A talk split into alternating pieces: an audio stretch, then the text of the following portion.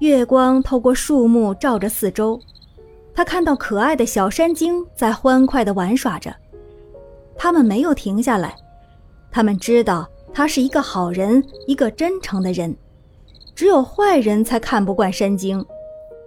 他们当中有几个只有指头那么大，那长长的黄发是用金梳子朝上梳拢在一起的。他们一对一对地爬到叶子和长草上的大露珠上摇来摆去，有时露珠滚了下来，他们便跌到了长草的缝隙里，引起了其他小山精的大笑和尖叫，真是好玩极了。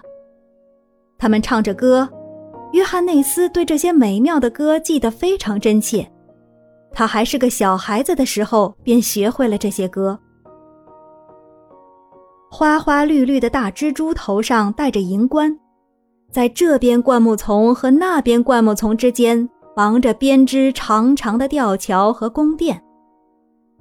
明亮的露水落在上面的时候，这些吊桥和宫殿看上去好似清朗的月光之下闪光的玻璃一般。这种情景一直持续到太阳升起。小山精都钻进花苞里面。风把他们的吊桥和宫殿吹到空中飘来荡去，像一张大蜘蛛网。约翰内斯走出了树林，他的背后有一个粗壮的男人的声音在喊叫：“喂，朋友，哪里去呀？”约翰内斯说道：“到大世界去。我无父无母，是个穷小子，但是……”上帝会帮助我的。那位陌生人说道：“哦，我也要到大世界去。不如我们结个伴好吗？”约翰内斯说道：“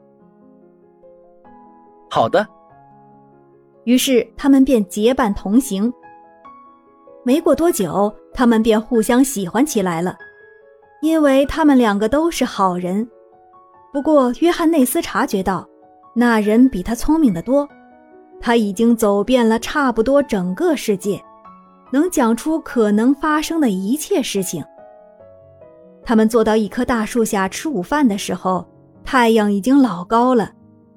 这时，来了一位老妇人。